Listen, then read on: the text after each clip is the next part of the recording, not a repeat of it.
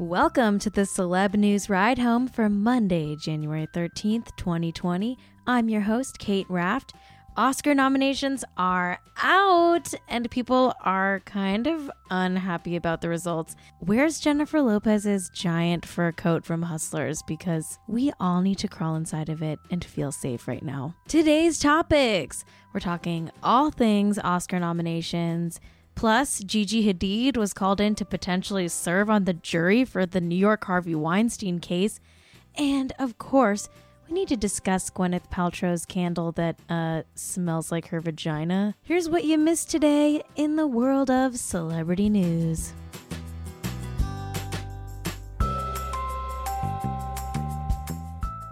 All right, let's just dive into the nominees for the Oscars. Issa Rae and John Cho announced them at the early hour of 5:18 a.m. this morning, and now I'm going to read them to you right now. Okay, the Best Picture nominees are Ford versus Ferrari, the Irishman, Jojo Rabbit, Joker, Little Women, Marriage Story, 1917, Once Upon a Time in Hollywood, and Parasite. For Parasite, this is actually a history making nomination. This is the first ever Korean Best Picture nominee. Okay, here's the directing nominations. Scorsese is nominated for The Irishman, Todd Phillips is nominated for Joker, Sam Mendes is nominated for directing 1917, Tarantino is nominated for Once Upon a Time in Hollywood, and Bong Joon Ho is nominated for Parasite. Just in case you didn't catch it, those are all male directors. No female directors got nominated this year. Okay, here's the nominations for actress in a leading role. Cynthia Erivo is nominated for Harriet. Scarlett Johansson's nominated for Marriage Story. Saoirse Ronan is nominated for Little Women. She's actually the youngest four-time Oscar nominee in history now. She's only 25. She's gotten four nominations. Pretty cool. Also nominated is Charlize Theron for Bombshell and Renee Zellweger for Judy, who is my personal favorite. I mean, everyone in this category I think is fantastic, but Judy is for some reason my favorite movie of this Oscars season. I just, I don't know, something's like broken in my brain because I feel like I'm the only one that thinks Judy is the best movie of all time, but I fully acknowledge that my taste in movies is, you know, not normal. Anyway, now for actor in a leading role, we've got Antonio Banderas for Pain and Glory. Leo DiCaprio, aka LDC, is nominated for Once Upon a Time in Hollywood. Adam Driver is nominated for Marriage Story. Joaquin Phoenix is nominated for Joker. And Jonathan Pryce is nominated for The Two Popes. I'm sorry, we're going to get to the snubs later, but I have to say, I can't believe Adam Sandler didn't get the Best Actor in a Leading Role nomination. Like, come on, Uncut Gems is so good. Ugh. I can't believe the two popes guy beat out Adam Sandler. Damn. Okay, now for Best Actress in a Supporting Role, we've got Kathy Bates for her part in Richard Jewell. People are actually talking about how her nomination is one of the surprises of this year's nominees. Laura Dern got nominated for Marriage Story. Scarlett Johansson has her second nomination for this supporting role in Jojo Rabbit. Florence Pugh got nominated for Little Women, and Margot Robbie got a nomination for Bombshell. Of course, we all know I'm a big Flo Pugh stan. I mean, I hope she wins this category so bad. I'm at the point of my like fandom of Florence Pugh that I've started following like Florence Pugh Twitter stan accounts. I can't wait to see her and Zach Braff on the red carpet. Please take Zach Braff to the Oscars. Come on, Florence. Please. All right, now for Best Actor in a Supporting Role, we've got Brad Pitt for Once Upon a Time in Hollywood. Al Pacino for The Irishman, Joe Pesci for The Irishman, Tom Hanks for A Beautiful Day in the Neighborhood, and Anthony Hopkins for The Two Popes. So I'm not going to read the rest of the categories. Um, you can look them up online if you want. But the big winner for the nominations, at least, is The Joker, which has walked away with 11 nominations. Next place is The Irishman, which has 10 nominations. 1917 also got 10 nominations. So did Once Upon a Time in Hollywood, 10 nominations. And behind that, Jojo Rabbit got six total nominations. Little Women got six total nominations. Same with Marriage Story and Parasite, which also both got six nominations. All right, now that we've said who's nominated, let's get into some of the Oscar nomination discourse, shall we?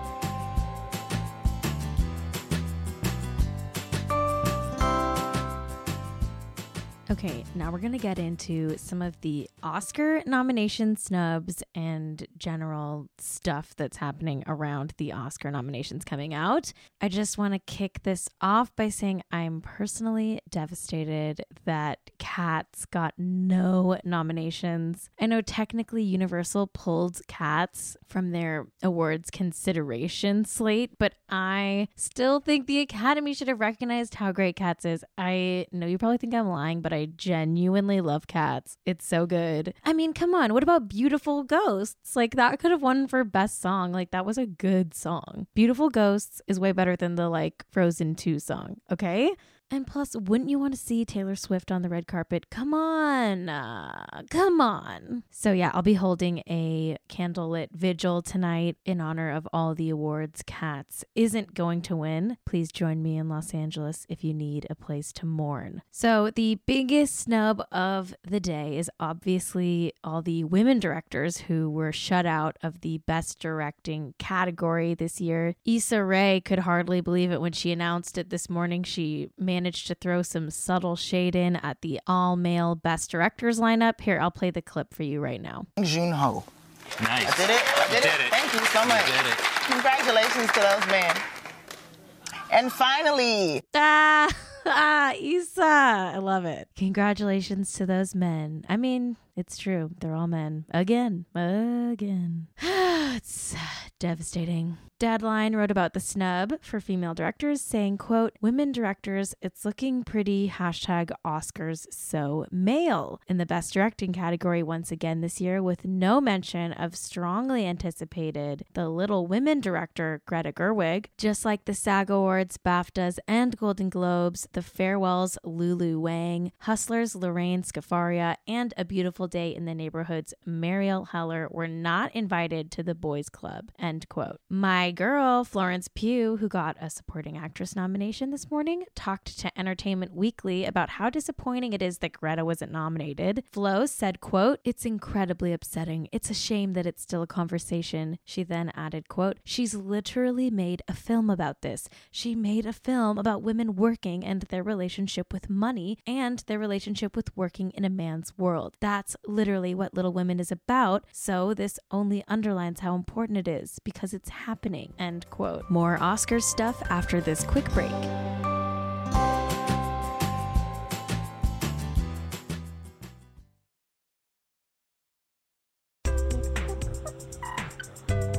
We all want to do the right thing to keep our bodies healthy in the long run, but even if we try really hard and we swish coconut oil around in our mouth every morning, like Gwyneth Paltrow does, we're still most likely not getting all of the essential nutrients we need on a daily basis. Enter Ritual, the obsessively researched vitamin for women. Ritual's essentials have the nutrients most of us don't get enough of from food. No shady additives or ingredients that can do more harm than good to your body. Two easy to take capsules provide nine nutrients you need to support a strong foundation for your health. I love taking ritual vitamins. I love opening the bottle and getting a whiff of mint. Plus, they make my body feel kind of like the opposite of how it feels after I inhale a bag of flaming hot Cheetos. Ritual Essential for Women is the multivitamin reimagined. From D3 to omega 3, Ritual's Essential for Women helps fill gaps in women's diets. Their no nausea capsule design is gentle on an empty stomach, and there's a minty tab in every bottle to keep things fresh so you don't get that fishy aftertaste common with most omega 3s. Better health doesn't happen overnight, and right now, Ritual is offering my listeners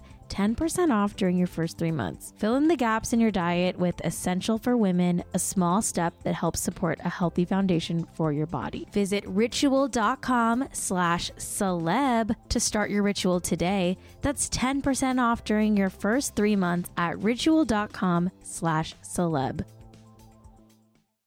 Angie's list is now Angie, and we've heard a lot of theories about why. I thought it was an eco move. Fewer words, less paper. No, it was so you could say it faster. No, uh, it's to be more iconic. Must be a tech thing. But those aren't quite right. It's because now you can compare upfront prices, book a service instantly, and even get your project handled from start to finish. Sounds easy. It is, and it makes us so much more than just a list. Get started at Angie.com. That's A N G I, or download the app today.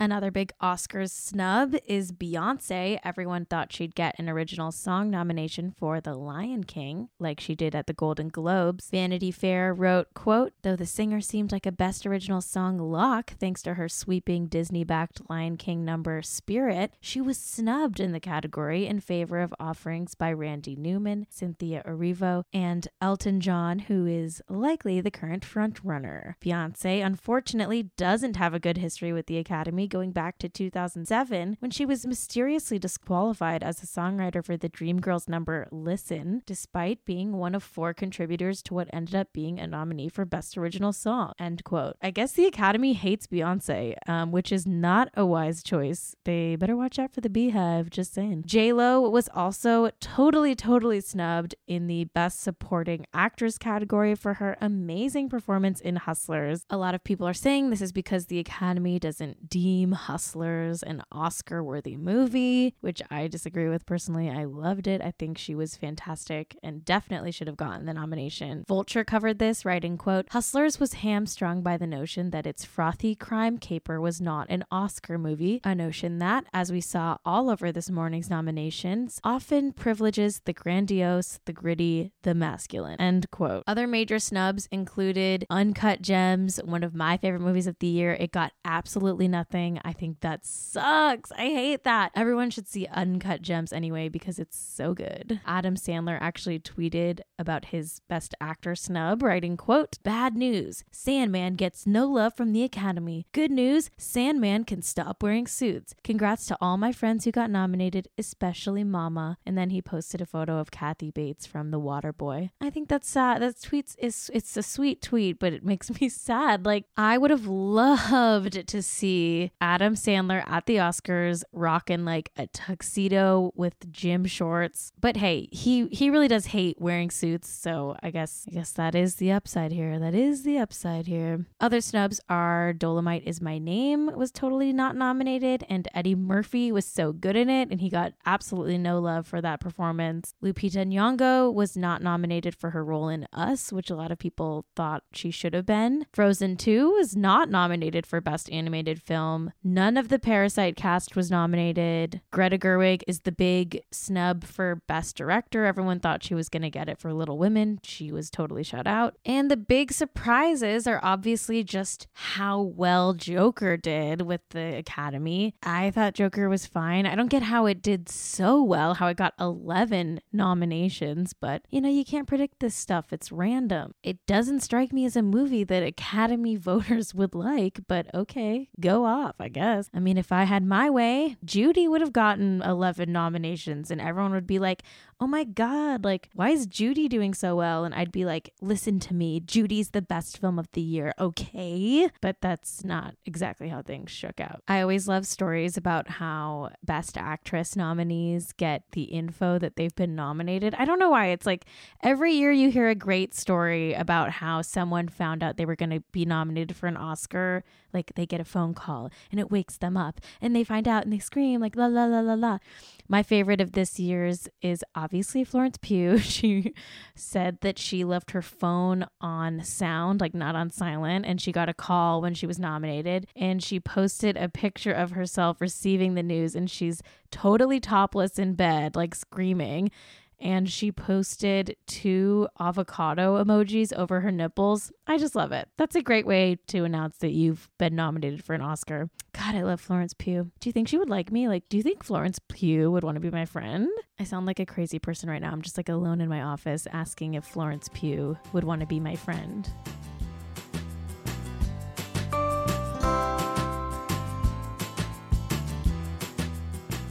Okay, now that we're done with the Oscars part of the show, we've got to get into some other celebrity news that happened because we can't just talk about the Oscars, okay? There's so much more very, very important stuff to get through. First of all, Gigi Hadid might serve on the jury for Harvey Weinstein's New York trial. How many times do I have to tell you that 2020 is the wildest and weirdest year for celebrity news? I mean, it's getting weirder every single goddamn day. Gigi Hadid was called in to potentially serve jury duty on the New York Harvey Weinstein case. Like, oh my God. What? This is truly wild. According to page six, Gigi, quote, strolled into the Manhattan courtroom with 119 other prospective panelists Monday on the fifth day of jury selection, end quote. So when she got called up to the stand in the jury box, she said that her name was Jelena Hadid, which, first of all, that's news just by itself. Jelena? How did I not know Gigi Hadid's real name was Jelena with a J? Jelena, like Sounds like Justin and Selena, like a ship name. Anyway, Jelena Hadid took the stand and she said that she had met the defendant and had also met Salma Hayek, who's one of the people named in the case. She also said, quote, I think I'm still able to keep an open mind on the facts. According to page six, quote, she was ordered to return next week to join other pre screened panelists, from which 12 jurors and six alternates will be selected. End quote. This is wild. I thought they would dismiss Gigi Hadid like right away. I I didn't know famous people were allowed to like be on juries. This is so weird. Like I wish you could see me right now. My jaw is completely on the floor. Like my jaw is below the floor.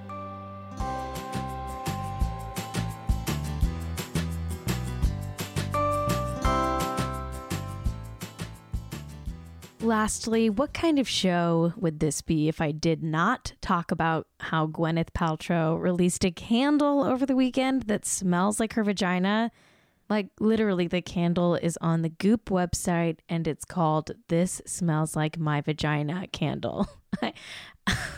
the website describes the candle as, quote, with a funny, gorgeous, sexy, and beautifully unexpected scent, this candle is made with geranium, citrusy bergamot, and cedar absolutes juxtaposed with damask rose and ambrette seed to put us in a mind of fantasy, seduction, and a sophisticated warmth. End quote. Dear God, I. Paper Mag says, quote, the scent began as a joke while Gwyneth was working with heretic perfumer Douglas Little to create a new fragrance. They were testing out scents, and upon landing on the combination currently featured on the candle, Paltrow said, quote, uh, this smells like a vagina, end quote. It's $75. It's completely sold out. Trust me, I know because I would fully go into credit card debt in order to buy the candle that smells like Gwyneth Paltrow's vagina. Sadly, it's sold out and I will never know, I guess. I'll never know.